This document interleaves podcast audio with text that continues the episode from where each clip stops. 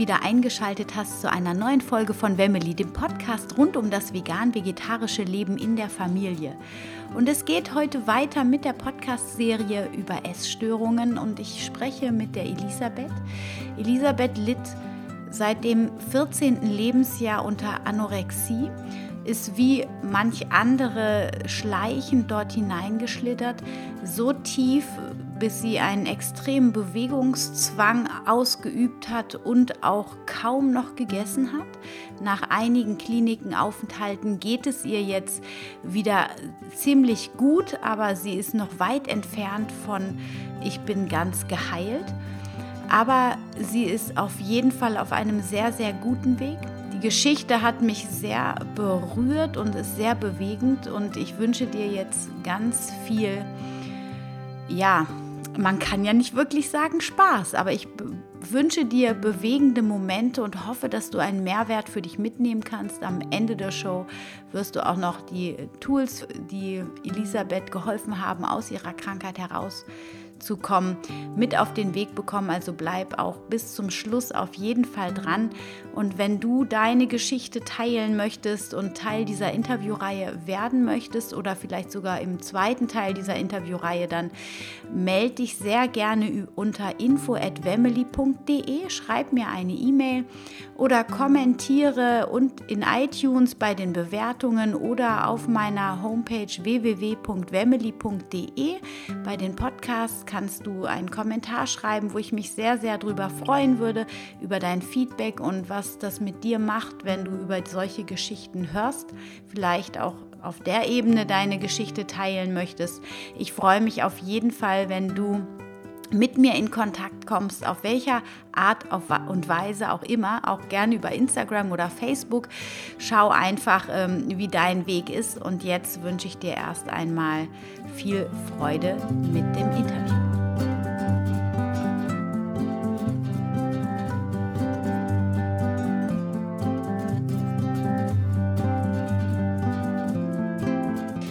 Ich habe heute die Elisabeth im Interview und ich freue mich sehr, dass auch du deine Geschichte mit uns teilen möchtest. Herzlich willkommen, liebe Elisabeth. Ja, hallo. Magst du dich so ein bisschen vorstellen, wie alt du bist, was du so machst und ähm, wie es dir heute geht? Ja, also ich bin Elisabeth, ich bin 18 Jahre alt und ich gehe noch zur Schule, bin jetzt im letzten Jahr und mache mein Abitur. Und ja, mir geht's ganz gut heute. Sehr, sehr schön.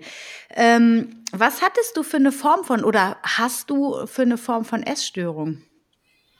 Ich hatte beziehungsweise bin noch in der Genesung ähm, Anorexie. Und ja, das habe ich schon seit circa vier, fünf Jahren. Ähm, ja. Das ist schon ziemlich früh. Also das heißt, es hat so mit 14 angefangen? Genau, mit 14 ungefähr. Mit 14. Und ähm, wie hat sich das, also wie hat sich das entwickelt? Gab es da einen Anlass, wo du jetzt im Nachgang sagen kannst, ah, an der und der Situation mache ich das fest? Das war wohl der Grund, warum ich das entwickelt habe. Oder hat sich das eher so schleichend entwickelt und du kannst gar nicht genau sagen, wie das da gekommen ist?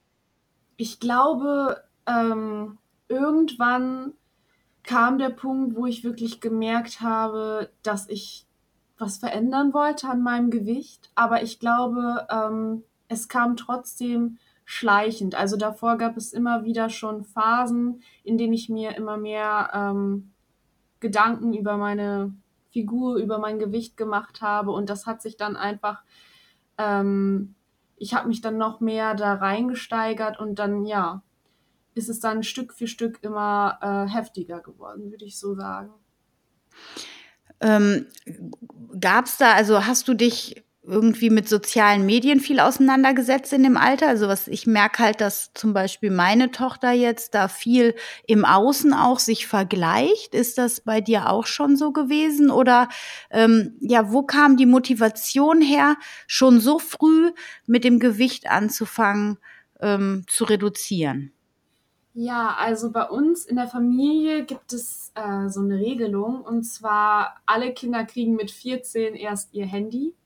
Also ich habe auch drei Geschwister und jeder hat erst mit 14 äh, sein Handy bekommen und so war das auch bei mir der Fall. Und mit dem Handy kamen dann natürlich die ganzen ähm, Social-Media-Seiten dazu, wie Instagram, Snapchat und so weiter und so fort. Und ich bin generell mehr im Internet unterwegs gewesen.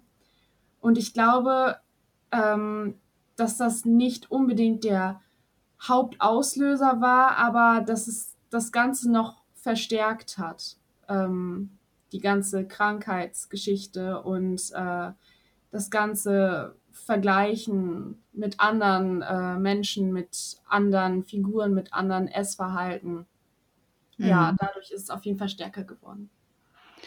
Und warst du jetzt in einem Gewichtsbereich, wo man sagt, ja, okay, da versteht man, dass man irgendwie ein, zwei Kilo abnehmen möchte? Also was war ungefähr so dein Gewicht damals? Oder warst du sowieso schlank und das war wirklich von außen betrachtet völlig unverständlich, dass du anfängst, jetzt weniger zu essen? Mm, es war so, ähm, im Grundschulalter bin ich ziemlich pummelig gewesen. Und mit der Zeit hat sich das aber gelegt, weil ich einen heftigen Wachstumsschub gemacht habe. Aber ähm, ja, kurz bevor wir in einen Urlaub gefahren sind ähm, und ich mit Urlaub direkt so viel Essen verbunden habe und dementsprechend auch zunehmen, ähm, habe ich mir fest als Ziel gesetzt, ich darf auf gar keinen Fall zunehmen. Und ähm, trotzdem habe ich relativ viel gegessen in dem Urlaub und bin dann auch wiedergekommen, habe aber nichts zugenommen, sondern ein Kilo abgenommen. Und das hat mich sehr gewundert. Und anschließend habe ich dann gedacht, okay, vielleicht hat sich mein Körper so entwickelt, dass ich relativ viel essen kann und äh, einfach nicht zunehme. Und dann habe ich wirklich reingehauen. Also ich habe sehr viel gegessen, habe mir keine Gedanken mehr drüber gemacht, auch nicht, wie viel ich mich bewegt habe, habe es einfach genossen. Ja, und bis dann der Punkt kam, wo ich dann wieder auf die Waage gegangen bin und dann standen da 58 Kilo auf der Waage und ich habe äh, dann ein halbes Jahr zuvor 50 gewogen. Und das hat mich schon schockiert und ich habe es auch selber gemerkt, ich habe mich schlapper gefühlt, ich habe mich unwohler gefühlt und ja, das war dann der Punkt, wo ich erstmal gesagt habe, okay, jetzt versuche ich erstmal auf Süßigkeiten zu verzichten und das wurde von außen gar nicht äh, negativ wahrgenommen, sondern natürlich ist es erstmal positiv, wenn man äh, aufhört, die ganzen ungesunden Dinge zu essen. Und ja, dann hat mich das sozusagen motiviert, immer weiterzumachen und äh, es kam natürlich auch mehr Sport dazu und dann kam natürlich das Handy und ähm, dadurch konnte ich mich noch mehr mit äh, dem Thema Ernährung auseinandersetzen. Okay, und also das heißt, im ersten Schritt war es tatsächlich auch so, dass du dich erstmal gesünder ernährt hast. Genau. Und dann hast du abgenommen und das hat dir dann gefallen und dir eine gewisse Bestätigung gegeben, so dass du dann weitergemacht hast? Oder also wo war so der Knackpunkt? Weil ich meine, zwei, drei Kilo abzunehmen, das ist ja eigentlich kein Problem. Nur ich merke halt auch in den Gesprächen jetzt, die ich jetzt schon viele geführt habe, immer wieder so man man kommt an diesen Punkt, wo dann irgendwie kein Zurück mehr, dann bleibt man einfach dabei abzunehmen. Was, was ist das in einem, was, was, ja, was einen da so anfixt, da dran zu bleiben? Warum sagt man nicht, ich bin jetzt zufrieden, äh, so wie ich bin, ich höre jetzt auf oder ich locker mein Essverhalten wieder ein bisschen? Hast du da eine Idee zu?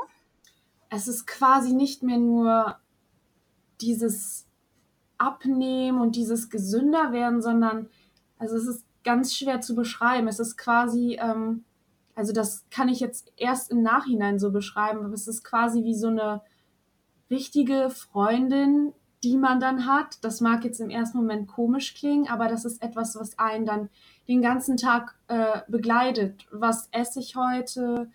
ähm, wie viel habe ich schon zu mir genommen, äh, wie viel wiege ich heute. Das hat dann irgendwann den ganzen Tag geprägt und es hat mir dann irgendwann total Spaß gemacht, mich damit auseinanderzusetzen und Spaß in dem Sinne, dass dann die Essstörung einfach schon da war und es wurde einfach zur Routine. Also ich habe mich immer mehr abgekapselt, habe das alles äh, als ganz normal angesehen und ähm, ja, also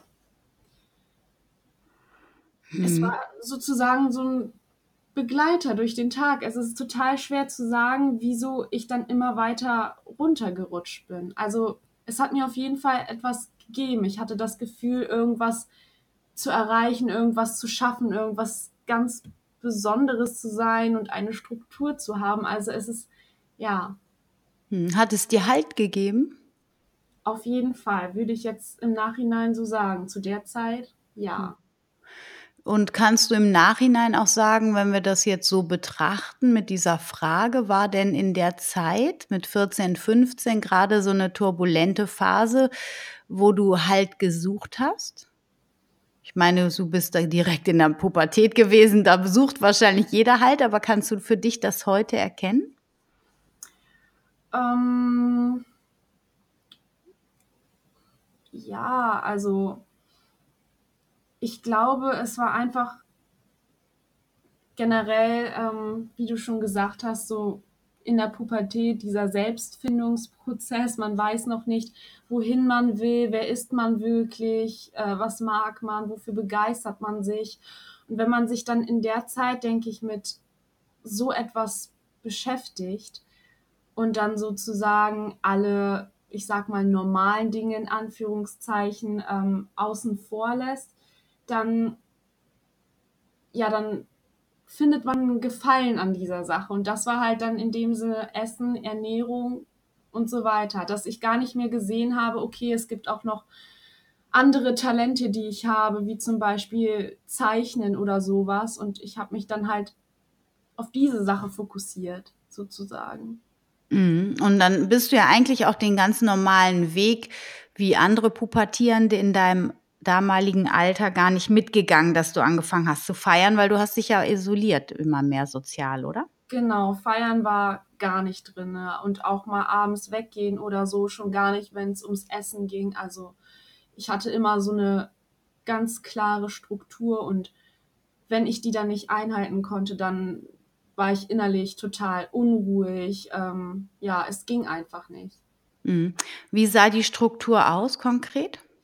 Ähm, ich bin morgens aufgewacht. Ähm, dann habe ich erstmal ein bisschen Sport gemacht. Ich bin entweder joggen gegangen oder habe irgendwie was in meinem Zimmer gemacht. Auf jeden Fall musste ich vor dem Frühstück schon mal was gemacht haben. Dann habe ich mich auch eiskalt geduscht und alles Mögliche getan, um möglichst viel Kalorien zu verbrennen. Ähm, ich bin dann ja in die Küche gegangen und äh, mein Frühstück sah dann vielleicht so aus, dass ich, äh, wenn überhaupt, eine halbe Banane genommen habe und die mit ganz viel Wasser zusammen püriert habe, dass ich so einen Drink hatte oder ich habe mir so einen halben Apfel genommen, einen Esslöffel Müsli drüber und das dann auch mit äh, Wasser gegessen und dann so einen kleinen Klecks Milch rein, damit meine Mutter dachte, dass das alles mit Milch irgendwie bedeckt ist, weil sie in dem Alter dann trotzdem ja angefangen hat, äh, mehr darauf zu achten, dass ich genug esse und mich dann teilweise gezwungen hat und deswegen musste ich irgendwie dann tricksen und ja, so war das auf jeden Fall morgens und dann ja, je nachdem, ob ich Schule hatte oder eben nicht. Ähm, Schule war für mich dann natürlich immer so eine Quälerei. Ich konnte mich irgendwann gar nicht konzentrieren, weil ich in der Schule sitzen musste und das war wirklich das Schlimmste. In den Pausen bin ich dann auch immer um die Schule gelaufen. Also ich, wenn ich jetzt so drüber nachdenke, denke ich, dass das total bescheuert war. Also ich bin teilweise auch alleine einfach rumgelaufen ähm, und habe mir nichts dabei gedacht. Ich habe nur ans Kalorienverbrennen gedacht. Und dann ähm, ja, kam ich nach Hause und vor dem Mittagessen oder sonst was ähm, musste ich immer Seil springen. Also das war wirklich Pflicht. Und wenn ich das Mittagessen irgendwie umgehen konnte, dass ich zum Beispiel länger Schule hatte, dann bin ich nach Hause gekommen und habe halt gesagt, ich habe in der Schule schon was gegessen, obwohl dem nicht so war. Und ja, ähm, Hausaufgaben wurden nur noch im Stehen erledigt. Ich habe mich nach jeder Kleinigkeit, also ich habe mich bestimmt fünfmal am Tag kalt geduscht. Ähm, hm. Und ja, abends gab es dann noch einen Tee und vielleicht einen Apfel oder sowas. Aber das war wirklich die schlimmste Phase. Hm, wow. Das ist schon eine super heftige äh, Phase. Wie lange hat die angedauert? Ich würde sagen, ähm, ich würde sagen zwei, drei Monate, weil zwischendrin äh, kamen dann auch noch die Sommerferien und dann ähm, bin ich mit meinem Bruder und meinem Papa in den Urlaub gefahren für zwei Wochen. Meine Mutter ist zu Hause geblieben und äh, da mein Papa ähm, meistens arbeiten ist und ich ihn vielleicht dann einmal die Woche gesehen habe, hat er von diesem Essproblem nicht so viel mitbekommen. Aber Mama hatte da schon ein Auge drauf. Und ähm, ja, sie hat, bevor ich weggefahren bin, noch gesagt, versuche ein bisschen mehr zu essen, während du im Urlaub bist. Und ich habe dann genau das Gegenteil getan, weil Papa nicht so den Durchblick hatte und Mama dann nicht da war, habe ich die Situation dann quasi nochmal ähm, ausgenutzt und dann hat sich das nochmal verschlimmert. Und ja, danach ähm, würde ich sagen, hat diese Phase aufgehört, indem dann äh, beide Elternteile gesagt haben, irgendwas stimmt nicht, wir müssen zum Arzt. Und ja, im Urlaub war ich auch überhaupt gar nicht mehr fähig, irgendwas zu machen, weil es mir körperlich schon so schlecht ging, dass ich nur noch irgendwie ja, da lag und gefroren habe. Und ich habe versucht, irgendwie noch Sport zu machen, aber irgendwann ging es einfach nicht mehr. Hm, oh, das ist das Telefon. ja, jetzt ist es weg. Alles gut. Ähm, das heißt, du warst dann auch schon wahrscheinlich bis auf die Knochen abgemagert, oder? Ja, ähm, ich musste mich dann vor den Augen meiner Mutter auf die Waage stellen, weil sie ähm, ähm, ja sehen wollte, wie viel ich dann wirklich wiege. Und dann haben sich erschreckenderweise 40 Kilo äh, auf der Waage ergeben. Das heißt, ich habe 18 Kilo in drei, vier Monaten abgenommen, auf jeden Fall. Wow. Mhm. Ähm, das ist schon echt arg dünn. Du bist wahrscheinlich, wie groß bist du ungefähr? Ich bin 1,68 Meter. Ja. Okay, das heißt, man hat das natürlich dann von außen auch gesehen und deine Eltern haben es gemerkt. Haben es deine Freundinnen denn gemerkt? Ähm, in den Ferien habe ich die nicht so oft gesehen, weil ich mich natürlich dann auf meine Struktur, auf meine Essstörung konzentriert habe und dann nach den Ferien dann, also die haben mich nicht wiedererkannt, die waren total geschockt. Ähm, ich war sozusagen das Gesprächsthema Nummer eins in der Schule, aber selbst dann habe ich gesagt, ähm, ich hatte was mit meinem Magen und habe was Schlechtes gegessen gehabt und musste mich dann so oft übergeben, dass ich dann halt so viel abgenommen habe. Aber mir geht's gut, habe ich gesagt. Mhm. Und ja, natürlich haben die dann aber auch gemerkt, dass ich äh, nichts mehr zu essen dabei hatte und solche Sachen und mich irgendwie immer bewegen wollte. Und da ist denen auch klar gewesen, dass da irgendwas nicht stimmt. Hm. Und hat irgendjemand versucht, dich da, ja, dir da eine Hilfestellung zu leisten? Jetzt im ersten Schritt von deinen Freundinnen? Ja, meine beste Freundin ähm, hat es wirklich versucht. Aber ich habe mich mit allen Händen und Füßen dagegen gewehrt. Ähm, ja, irgendwann ähm, hatte sie, glaube ich, keine Kraft mehr und dann haben wir uns auch auseinandergelebt, bis dann der ähm, ja, erste Klinikaufenthalt kam. Mhm. Und der war dann also von deinen Eltern wahrscheinlich initiiert. Das wäre jetzt die nächste Frage. Wie haben deine Eltern dich dann dazu bekommen? Oder wie ist das dann gekommen, dass der Break war? Also wir sind dann erstmal zum Kinderarzt gegangen und ähm, er hat mich dann auch nochmal gewogen und hat dann ganz klar zu meinen Eltern gesagt, ähm, äh, ja, die Elisabeth hat Anorexie und ich äh, muss jetzt was dagegen tun. Und dann hat er mich erstmal mit dem Kinderhospital bei uns in der Nähe in Verbindung gesetzt und direkt äh, zu einer Psychotherapeutin geschickt und ich habe auch sehr schnell einen Platz bekommen. Also innerhalb von zwei Wochen konnte ich da hingehen. Ähm, und dann war ich mit dieser Therapeutin, beziehungsweise meine Eltern auch, und mit einer Frau aus der essgestörten Abteilung des Kinderhospitals in Verbindung. Und die haben mir dann gesagt, ich muss in der und der Zeit, ich erinnere mich nicht mehr genau daran, aber ich glaube, ich hatte, das, der Termin war Ende September und ich musste bis Anfang Dezember ähm, auf jeden Fall fünf Kilo zugenommen haben, um zu zeigen, dass ich zunehmen kann. Und wenn ich das schaffe, dann muss ich nicht ins Kinderhospital, weil ich wollte unter keinen Umständen dahin gehen. Mhm. Und äh, ja, dann habe ich erstmal so gedacht, ja, okay, ich habe ja noch ganz viel Zeit, ich werde das schon irgendwie hinkriegen. Ähm, ja, also meine Mutter hat mich dann immer zum Essen gezwungen. Es hat dann auch funktioniert. Ich habe diese fünf Kilo zugenommen, aber nicht, weil ich es wollte, sondern ähm, weil ich einfach nicht ins Kinderhospital wollte, weil ich wusste, wenn ich dahin komme, dann muss ich erst recht essen. Und hm. ja, dann hatten wir wieder einen Termin im Kinderhospital. Dann hat die Frau gesagt, okay, du hast es geschafft. Ich habe dann 46 Kilo gewogen. Ähm, dann darfst du erstmal zu Hause bleiben. Und ich hatte dann noch meine ambulante Therapeutin, die sah das dann nicht anders. Und ja, kaum ging der Kontakt dann zum Kinderhospital weg, ähm, habe ich ganz schnell wieder angefangen, mich runterzuhungern. Ähm, meine Mutter hat dann nicht mehr so stark darauf geachtet, weil sie davon ausgegangen ist, dass das vielleicht nur eine kurze Phase war, in der ich mich so abgehungert habe und dass ich daraus gelernt habe. Und ja, das war dann halt nicht so. Danach hat wieder eine ganz schlimme Phase angefangen. Ich bin wieder auf 40 Kilo runter in einer ganz kurzen Zeit. Ähm, dann hat meine Therapeutin aber gesagt, sie tut mir das auch nicht an, dass ich in irgendeine, sag ich mal, Massenabteilung in der, im Kinderhospital komme sondern äh, ich wurde dann, habe dann ein Vorstellungsgespräch in der Klinik gehabt und zwar in Bad Oeynhausen in der Klinik am Corso und ähm, ja, wurde dann auch relativ schnell in drei Wochen dann dort aufgenommen. Und ähm, war das, warst du damit einverstanden oder also ging es dir schon so schlecht, warst du innerlich schon so zerrissen, dass du auf der einen Seite dachtest, boah, ähm, ich muss was gegen diese Essstörung tun, aber auf der anderen Seite war ja wahrscheinlich auch die Angst groß, diese Struktur zu verlieren und diese Kontrolle oder wie hast du dich da gefühlt?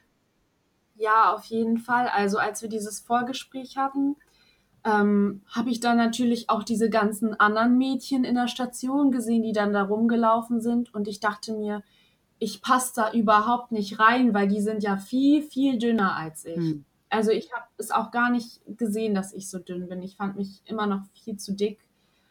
Ähm, und 40 Kilo waren mir immer noch zu viel. Also ich hätte ruhig noch viel also hätte noch viel ähm, mehr abnehmen können. Und ich wollte es gar nicht wahrhaben, dass ich da reingehöre und ähm, hatte dann nach einem Gespräch mit mein, meinen Eltern und denen gesagt, ich kann da nicht rein. Ich bin nicht so krank, ich bin nicht so dick und allein aus dem Grund haben die schon gesagt, das kann wohl nicht wahr sein, dass du dich immer noch als zu dick ansiehst. Ähm, du musst da einfach hin. Und dann haben die mich einfach ganz streng äh, angemeldet. Ich wollte es natürlich nicht. Ich äh, hatte große Angst davor. Ich habe mir dann eine Woche, also eine Woche vor meinem Aufenthaltstermin kam dann ein Anruf, dass ich dann halt in einer Woche kommen kann. Und dann habe ich mir ganz viele Beiträge zu dieser Klinik im Internet angeguckt. Und dann habe ich gesehen, dass es da zum Frühstück zwei Brötchen gab. Und das war für mich so eine Horrorvorstellung, weil Brötchen sowieso und dann auch noch jeden Tag zwei Brötchen essen und das war allein das Frühstück. Das war für mich, also ich hatte richtig Panik vor meinem Aufenthalt. Ja, das glaube ich. Und ähm, wie bist du damit umgegangen dann in dieser Woche, als du wusstest, ich muss jetzt in der Woche dahin? Was, was hat das mit dir gemacht? Also hast, hast du da irgendwie zum Beispiel ein ja, irgendeine Methode entwickelt, dass du damit zurechtgekommen bist oder war einfach alles noch auf Angst und Widerstand? ich weiß nicht, ob das wirklich eine Methode ist, denn es ist ja eigentlich was Schlechtes, aber leider hat es mir dann geholfen zu sagen, okay, jetzt erst recht. Also ich habe mich in dieser Woche nochmal so richtig runtergehungert. Also ich habe nochmal so richtig Gas gegeben, hm. weil ich dachte, in einer Woche komme ich dahin und dann muss ich zunehmen und muss ich essen und ähm, wenn ich so dick in Anführungszeichen bin und dann dahin komme, dann denken die anderen Mädchen doch, was macht die denn hier? Die hat diesen Platz doch gar nicht nötig. Und dann bin ich mit 37 Kilo dann, ähm, ja. Mm, krass, ey. In einer Woche drei Kilo, ey. Das ist echt Hammer, wo schon gar nichts mehr dran ist irgendwie, ne? Boah, ja. und, und hast, war irgendwann zwischendurch auch mal da der Gedanke, dass das für den Körper ungesund sein könnte. Ich meine, in, dem, in der Wachstumsphase und dann so reduzieren, Nährstoffe reduzieren. Gab es da auch mal so einen Gedanken oder war immer nur der Fokus auf Abnehmen und ich bin zu dick? Teils, teils. Also es war wirklich eine sehr schwierige Zeit für mich, weil ähm, ich war mir bewusst, dass das nicht mehr gesund ist, weil ich gemerkt habe, ähm, ja, dass mein Kreislauf einfach total abgesackt ist. Mir war so kalt, ähm, ich konnte mich auf nichts mehr konzentrieren und nachts hatte ich wirklich Angst, dass ich sterbe, weil ich teilweise nicht einschlafen konnte. Ich hatte so ein komisches Pochen, ich hatte so eine Leere, ich war psychisch auch total instabil und einerseits hatte ich wirklich das Gefühl, ich kann nicht mehr, ich muss damit aufhören, aber andererseits war ich dann schon so tief drinne, ich konnte nicht, ich konnte nicht mehr zu mir nehmen, ich musste trotzdem weniger zu mir nehmen und mhm. ja, das war total, also das war ein innerer Kampf, also es war ganz schlimm. Mhm. Und hast du heute irgendeine Idee? Ich meine, du hattest ja die Hilfe quasi von deinen Eltern im Sinne, dass sie dich gezwungen haben, in die Klinik zu gehen. Aber wenn du das von heute betrachtest oder aus der heutigen Sicht, hätte es irgendwas gegeben, was dir geholfen hätte, da rauszukommen auf einem anderen Weg? Ich glaube, ähm, nein. Wenn ich ehrlich bin, ich glaube, mir hätte nichts geholfen. Also ähm, wäre es noch schlimmer geworden, wäre ich, glaube ich, nur irgendwie ins Krankenhaus und dann an die Sonde gekommen. Aber ähm, ich denke, das ist das Beste, was meine Eltern hätten tun können. Und zwar mich dann wirklich in die Klinik zu schicken, weil ähm, ich glaube, ich habe diese Nähe, die man zu den Eltern hat, ist, glaube ich, ein Problem, zumindest bei mir, für die Genesung gewesen, weil ich habe einfach nicht auf die gehört. Und als ich dann in die Klinik gekommen bin, dann war man quasi gezwungen, weil man irgendwie sonst andere Konsequenzen getragen hätte. Hier, wenn du das nicht isst, dann geht's morgen ins Krankenhaus oder so eine Sache. Und dann, ja, muss es halt so vorangehen. Hm. Also das heißt, die ähm, arbeiten in den Krankenhäusern mit Drohungen? Ähm, also an sich war es ja kein Krankenhaus, nee, sondern äh, eine Klinik. Aber ähm, aus ärztlicher Sicht, ähm, also die haben ja die Verantwortung auch für mich getragen und hätte ich mich geweigert zu essen, also es, ich würde es jetzt nicht als Drohung bezeichnen, aber ich glaube, es wäre auch einfach ähm, ja für die nicht verantwortbar gewesen, wenn ich jetzt in der Klinik gewesen wäre und die mich einfach nichts essen lassen hätten und dann wäre ich irgendwie abgesackt oder so. Hm. Ja, das wäre dann ja auch nicht richtig gewesen und ähm, diese Vorstellung dann an eine Sonde zu müssen und dann nichts mehr quasi unter Kontrolle haben zu können, ähm, war für mich wirklich eine Horrorvorstellung. Und ja. Und wie lange bist du in der Klinik gewesen? Ähm, das erste Mal bin ich für zwölf Wochen in der Klinik gewesen. Ähm, also für drei Monate. Und ja, ähm, ich habe dann auch zugenommen auf 45 Kilo, also schon äh, 8 Kilo, schon ordentlich. Bin dann nach Hause gegangen und ja, ähm, das war wie so ein Cut, denn Klinik war sowas wie, ähm, wie soll ich das nennen? Man, man ist in Sicherheit, es wird alles übernommen, es wird dir gesagt, du musst heute so und so viel essen, du musst heute das und das machen. Und wenn man dann sich, wenn man sich dann daran gewöhnt hat und plötzlich nach Hause kommt und dann wieder völlig quasi auf sich allein gestellt ist, dann, ähm, ja, dann merkt man doch, dass man noch nicht ganz geheilt ist. Und dann habe ich zwei, drei Wochen später wieder angefangen, mich abzuhungern. Und bin dann ähm, nicht mal ein halbes Jahr später wieder ähm, in die gleiche Klinik gekommen. Hm. Ähm, ja. Und ähm, war das dann der letzte Klinikaufenthalt? Ähm, ja, das war der letzte Klinikaufenthalt. Also ich war dann nochmal zwölf Wochen dort. Ähm, ich bin dann eigentlich in die elfte Klasse gekommen, habe mich dann aber nach dem Klinikaufenthalt entschieden, wieder ähm, das Jahr zu wiederholen. Ähm, dieser Klinikaufenthalt hat mir aber auch nichts gebracht, weil ich trotzdem nicht diese Eigenmotivation hatte, zu Hause weiterzumachen, zu Hause dran zu bleiben. Und ähm, was wir dann gemacht haben, wir sind dann zur Uniklinik in Münster gegangen und haben dann eine Familientherapie angefangen. Und ähm, diese Uniklinik hat so gearbeitet, dass man, also man hatte immer einmal im Monat ein Treffen und ähm, danach wurde sozusagen ein Gewicht festgelegt, was man bis zum nächsten Treffen haben sollte. Und wenn dem nicht so war, dann wurde bei mir zum Beispiel abgesprochen, dass ich dann wieder in eine Klinik kommen soll, und zwar in die Uniklinik.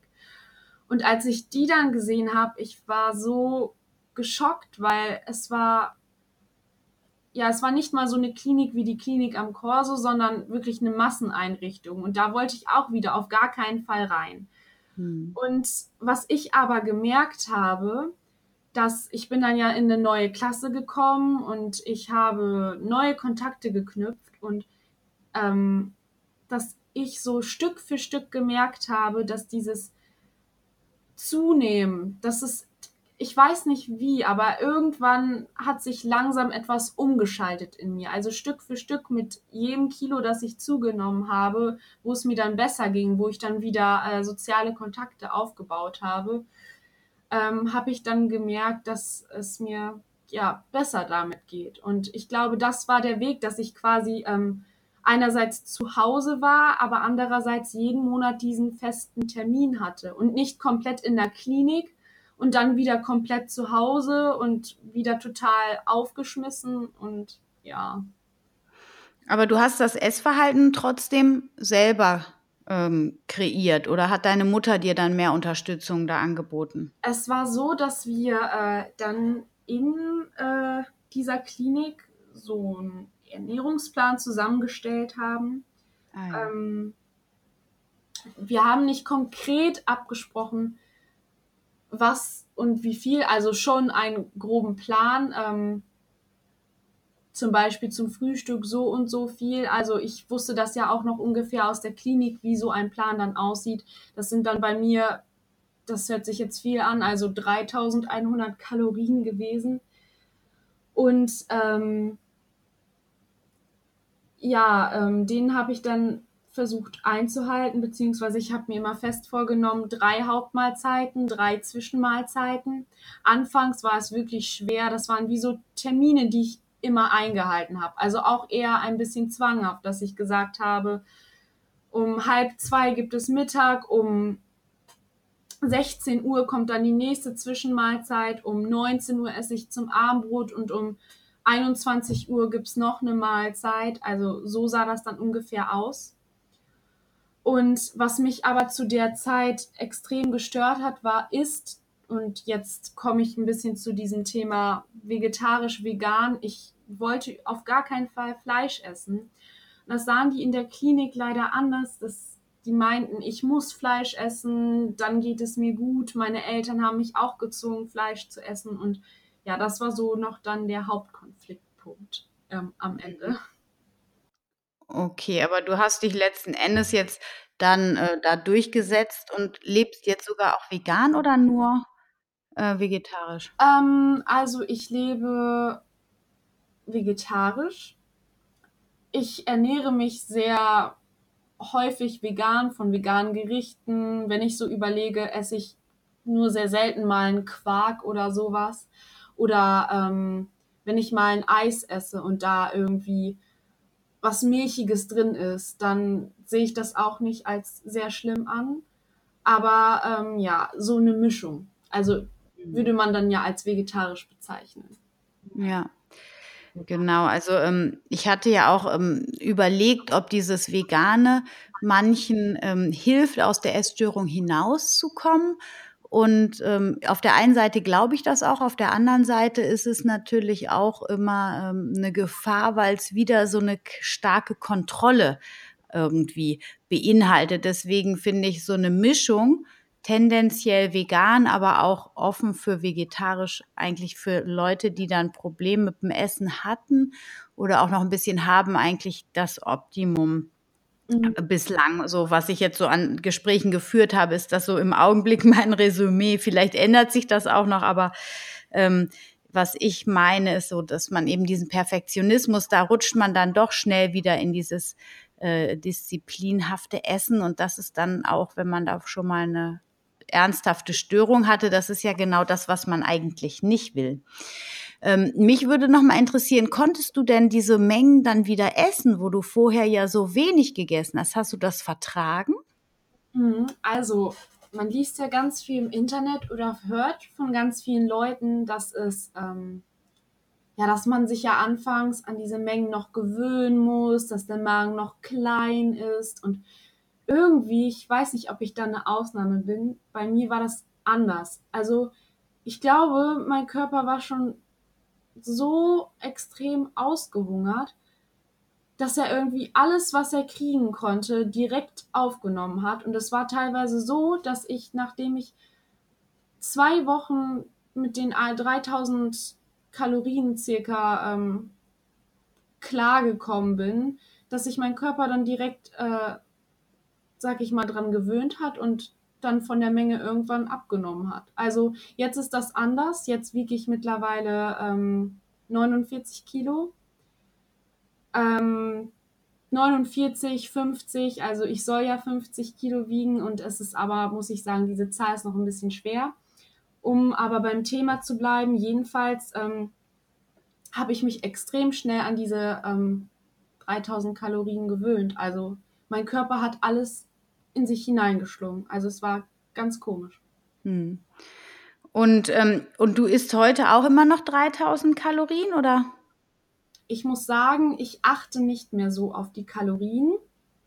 Aber was auf jeden Fall wichtig ist, dass ich regelmäßig esse. Das heißt, ich äh, esse auf jeden Fall drei äh, geregelte Mahlzeiten am Tag, sprich Frühstück, Mittag und Abendbrot. Und ähm, wenn ich dann zum Beispiel in der Schule bin, zwischen Frühstück und Mittag, esse ich dann auch noch eine Zwischenmahlzeit, eine Banane oder ähm, Müsli-Riegel, Nüsse, was man dann halt so dazwischen isst und nachmittags dann auch noch irgendwie sowas in der Art. Ähm, das ist auf jeden Fall regelmäßig bleibt. Denn ich merke, wenn ich wieder was weglasse, vor allem jetzt, wo ich mich so dem Normalgewicht nähere, ähm, fällt es mir immer schwerer, dran zu bleiben.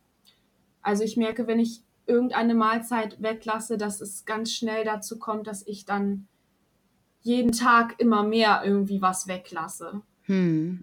Und deswegen versuche ich da jetzt erstmal sozusagen als Ziel dran zu bleiben, dass ich auf jeden Fall regelmäßig esse und das nicht wieder in dem Sinne verlerne und wieder ganz viel weglasse. Mhm.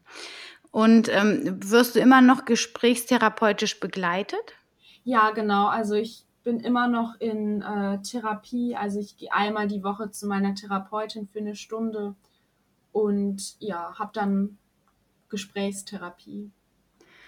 Und gibt es dazu so ähm, Tools oder ja, irgendwelche Methoden, die dir, die an die Hand gegeben hat, die dir helfen, wenn du ja, ich meine, so im Inneren hat man ja oft auch so Hassattacken gegen sich, dass man sich so verurteilt. In deinem Fall ist es ja jetzt nicht das Überessen, auf der anderen Seite vielleicht ja doch, weil du Sorge hast, doch noch zu viel zuzunehmen oder hast du diese Sorge gar nicht, weil sich das ins Umgekehrte eigentlich gedreht hat, dass du sagst, ich habe eher Sorge, dass ich wieder durchs Weglassen von Nahrungsmitteln eher in die schlechtere Situation abrutsche.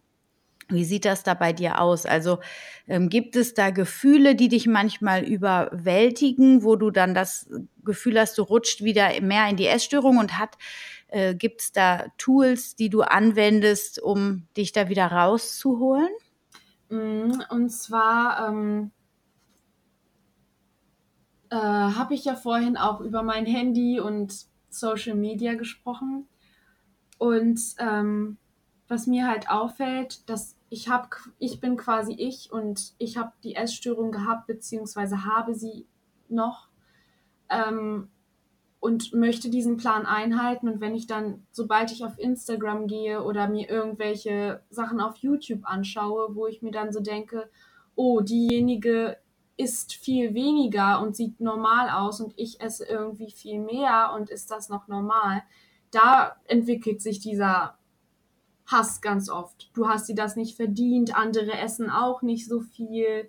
Das ist völliger Quatsch. Hör auf damit. Es ist überhaupt nicht wichtig, so oft und regelmäßig zu essen. Und immer wenn diese Gedanken kommen, dann ist es wirklich wichtig, dass ich mir immer denke, ich bin ich und ich muss mich da abgrenzen. Das ist meine Geschichte und ähm, ja, ich habe dieses Problem und ich will raus aus diesem Problem und ja, ich habe gelernt, wie ich damit umzugehen habe und andere essen dann halt vielleicht anders und ja, das ist quasi das, womit wir uns am meisten gerade beschäftigen, mit dieser Abgrenzung, dass ich wirklich lerne, für mich zu, zu sorgen und zu sagen, das ist äh, meine Sache, wie ich mich ernähre und das ist auch wichtig und gut so. Hm. Ah ja, interessant. Also das heißt, das ist ähm, andersrum. Dein Teufelchen sagt dir, du sollst weniger essen. Genau. Ja. Weil viele, ähm, die haben das umgekehrt, ne? Die, die, oder, oder die haben den, das Teufelchen hat eine andere Wortwahl im Sinne von, hey, du hast Hunger und wenn du jetzt isst oder dick wirst, dann wirst du hässlich oder nicht liebenswert oder sowas. Ne? Aber deins sagt dir, hey, du musst weniger essen irgendwie. Also so, das ist eine andere Formulierung, das finde ich spannend. Mhm. Ähm, und richtig und wichtig ist, dass du das erkennst, genau, und dich dann abgrenzt. Ah ja. Mhm. Und ähm, kommt das noch, ja, also du bist auf jeden Fall noch voll im Prozess, sage ich mal, ne? Und, und im, im Lernen und Heilwerden, kann man schon so sagen, oder? Ja, auf jeden Fall. Also mir geht's schon sehr, sehr, sehr viel besser. Also ich bin, ähm, ja, also ich kann mich mittlerweile auch schon trotzdem aufs Essen freuen. Also ich probiere gerne neue Gerichte aus. Ähm, ich nehme mir zum Beispiel vor, dass ich abends mal irgendwie was koche für mich und das macht mir sehr viel Spaß mittlerweile. Was halt dann noch, ähm, was sich dann halt noch entwickeln muss, ist, dass ich ähm, ja von diesem Gedanken loskomme, du hast es dir überhaupt nicht verdient zu essen, was machst du da? Also dass ich zwischendurch immer noch hin und her gerissen und verzweifelt bin. Ich denke, das wird immer und immer wieder kommen, aber es geht jetzt momentan auf jeden Fall ähm, bergauf. Vielleicht liegt es auch daran, dass ich merke, ähm, ich bin in meinem letzten Schuljahr, ich mache mein Abitur und äh, danach möchte ich studieren oder ins Ausland. Und sowas geht halt nicht, wenn man mitten in einer Essstörung ist. Hm. Und das, das ist mich halt auch sehr. Ja, das ist ja so ein bisschen auch, ähm, du hast das nicht verdient zu essen. Ähm, kommt mir jetzt so als Gedanke, du hast es auch nicht zu verdient zu leben irgendwo. Ist dir der Gedanke? Also, ne, das ist so ein, so ein arg selbstzerstörerischer Gedanke, weil wenn du es nicht verdient hast zu essen und du dann aufhörst mit dem Essen, dann würdest du ja, wenn du das richtig extrem weiterführst quasi, würdest du ja sterben irgendwann. Ne? Ist ja klar, wenn man die Nahrung komplett weglässt. Ähm, hast du da irgendwie einen Gedanken zu? Also ist das so, weißt du, was ich meine? Also hast du da irgendwie schon mal drüber nachgedacht, dass du ähm, das Leben nicht liebst? Ähm, ich muss sagen, das hängt alles sehr eng miteinander zusammen. Also oft waren dann direkt halt diese Gedanken da, du bist es nicht wert zu leben, ähm, du bist schlecht, du kannst nichts. Ähm, vor allem in der Phase, wo ich ähm, anfangen musste zu essen, wo ich noch so dran gewöhnt war, dass ich halt nicht gegessen habe. Das war ja für mich quasi so eine Art, ich habe ein Ziel erreicht, wenn ich nur so und so wenig gegessen habe. Und ähm, ja, wenn ich dann wieder gegessen habe, hat sich das ja, ich habe mich gefühlt wie so ein Verlierer, als hätte ich äh, hm. nichts drauf gehabt und dann automatisch dieser Gedanke, du kannst nichts, du bist nichts wert, ähm, du darfst nicht leben, solche Sachen halt. Also hängt alles sehr eng hm. miteinander zusammen. Ja. Wow, das ist schon auch ähm, belastend. Hast du da, also entwickel, hast du da ein Tool, wo du Selbstliebe lernst zu entwickeln?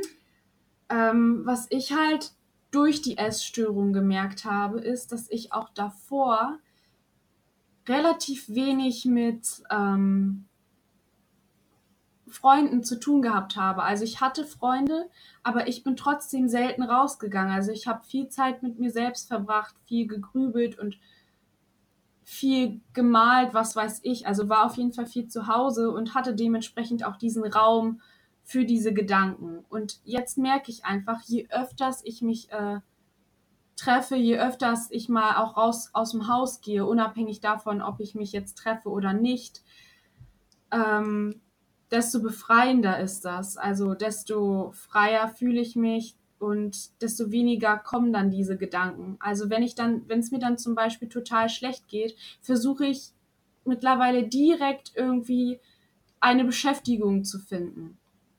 Und das klappt mittlerweile echt gut, weil eine Zeit lang ging das auch nicht, weil die Gedanken immer wieder gekommen sind. Aber das ist wirklich, ja, harte Arbeit, sage ich einfach mal. Man muss es immer und immer wieder tun. Also in meinem Falle jetzt. Hm. Ja, ich glaube, das muss jeder tun, der so tief mal drin gesteckt hat, ne? Oder auch eine andere Form von psychischer Erkrankung vielleicht hatte. Ähm, und kannst du für dich schon spüren, dass du ein gewisses Maß an Selbstliebe für dich empfinden kannst? Ähm, wenn ich ganz ehrlich bin, sehr selten. Denn, also, wie soll ich das ausdrücken? Oft ist es halt noch so, dass, also diese Momente, dass ich mich zum Beispiel im Spiegel angucke und jetzt nicht unbedingt auf die Figur bezogen, sondern generell zu mir selbst sage, boah, bist du scheiße. Aber ich denke mir da nicht mehr so viel bei. Aber dass es wirklich zu dem Punkt ähm, gekommen ist, wo ich dann vor dem Spiegel stehe oder generell irgendwie da sitze und so denke, ach, ähm, es ist alles super toll und ich bin gut so wie ich bin. Solche Momente tauchen sehr, sehr selten auf. Also ich habe das Gefühl, dass es mir gut geht, wenn ich gute Erlebnisse habe, wenn ich einen guten Tag gehabt habe, dann ist es halt so, dass dann der Gedanke kommt, ach, das war ein super toller Tag und das ist für mich schon sehr viel wert. Hm. Also, dass du dir quasi im Außen gute Momente kreierst und dann holst du dir das Gute, was du für dich als gut bewertest, also freudige Erlebnisse, das holst du dir dann rein und kannst so dich und dein Leben wertschätzen. Habe ich das richtig verstanden? Genau. Mhm. Ja, das ist auf jeden Fall schon ein Weg, den du dir da für dich geschaffen hast. Ne? Und es, es zeigt einfach auch, dass, ich meine, es sind jetzt vier Jahre bist du in der Krankheit und dass es mühsam ist, sich da wieder so rauszuholen ähm, und rauszuarbeiten. Was ist dein Warum warum du mit hier in die Show gegangen bist. Ich hatte ja so einen kleinen Aufruf gestartet und ähm, du warst eine von ein, ein paar, sage ich mal, die sich gemeldet haben. Ähm, was ist dein Warum? Zum einen für die, sage ich mal, Selbstreflexion, selber nochmal zu gucken, was ist überhaupt passiert, ähm, wo bin ich gerade, wie weit habe ich mich schon entwickelt. Das hilft ja schon, wenn man ein bisschen darüber redet, wie das Ganze überhaupt ausgesehen hat. Ähm, und zum anderen auch, weil ich finde, dass das Thema Essstörungen, obwohl es so präsent ist, obwohl es immer mehr Fälle gibt, zu, also dass da zu wenig drüber geredet wird. Dass es ähm, verharmlost wird. Also bei mir in der Schule mittlerweile sehe ich so viele Mädchen, die sich runterhungern, so viele Mädchen, äh, von denen ich höre, dass die jetzt irgendwie in der Klinik waren und das macht mich unglaublich traurig und ich finde, da ist, es gibt zu wenig Aufklärung über dieses Thema. Also wie das wirklich ist, wenn man eine Essstörung hat. Das ist den wenigsten bewusst und wie schnell das auch geht, dass man da reinrutscht. Das empfinde ich ähnlich, genau. Das ist einfach, ähm, das ist mir jetzt in den Gesprächen aber auch erst noch mal ganz deutlich geworden, dass das wirklich so von so einer harmlosen Idee abnehmen zu wollen, innerhalb von drei, vier Wochen dann in so eine Negativspirale gerutscht ist, dass man da einfach ähm, ganz achtsam und bewusst mit umgehen muss mit diesem Thema, damit man eben da behütet vorbleibt irgendwie. Mhm. Ich ähm, finde deine Geschichte total bewegend, muss ich sagen. Also es hat mich sehr berührt. Ich bin sehr, sehr dankbar, dass du so offen warst. Ja, gerne, kein Problem. Und ähm, ich wünsche dir wirklich von Herzen alles, alles Gute und ähm, für deine weitere Heilung nur das Allerbeste. Bleib da dran. Und ich wünsche dir ja von Herzen einfach vielen, vielen Dank und alles Liebe für dich. Ja, danke schön. Auch vielen Dank, dass ich ähm, an sowas teilnehmen durfte.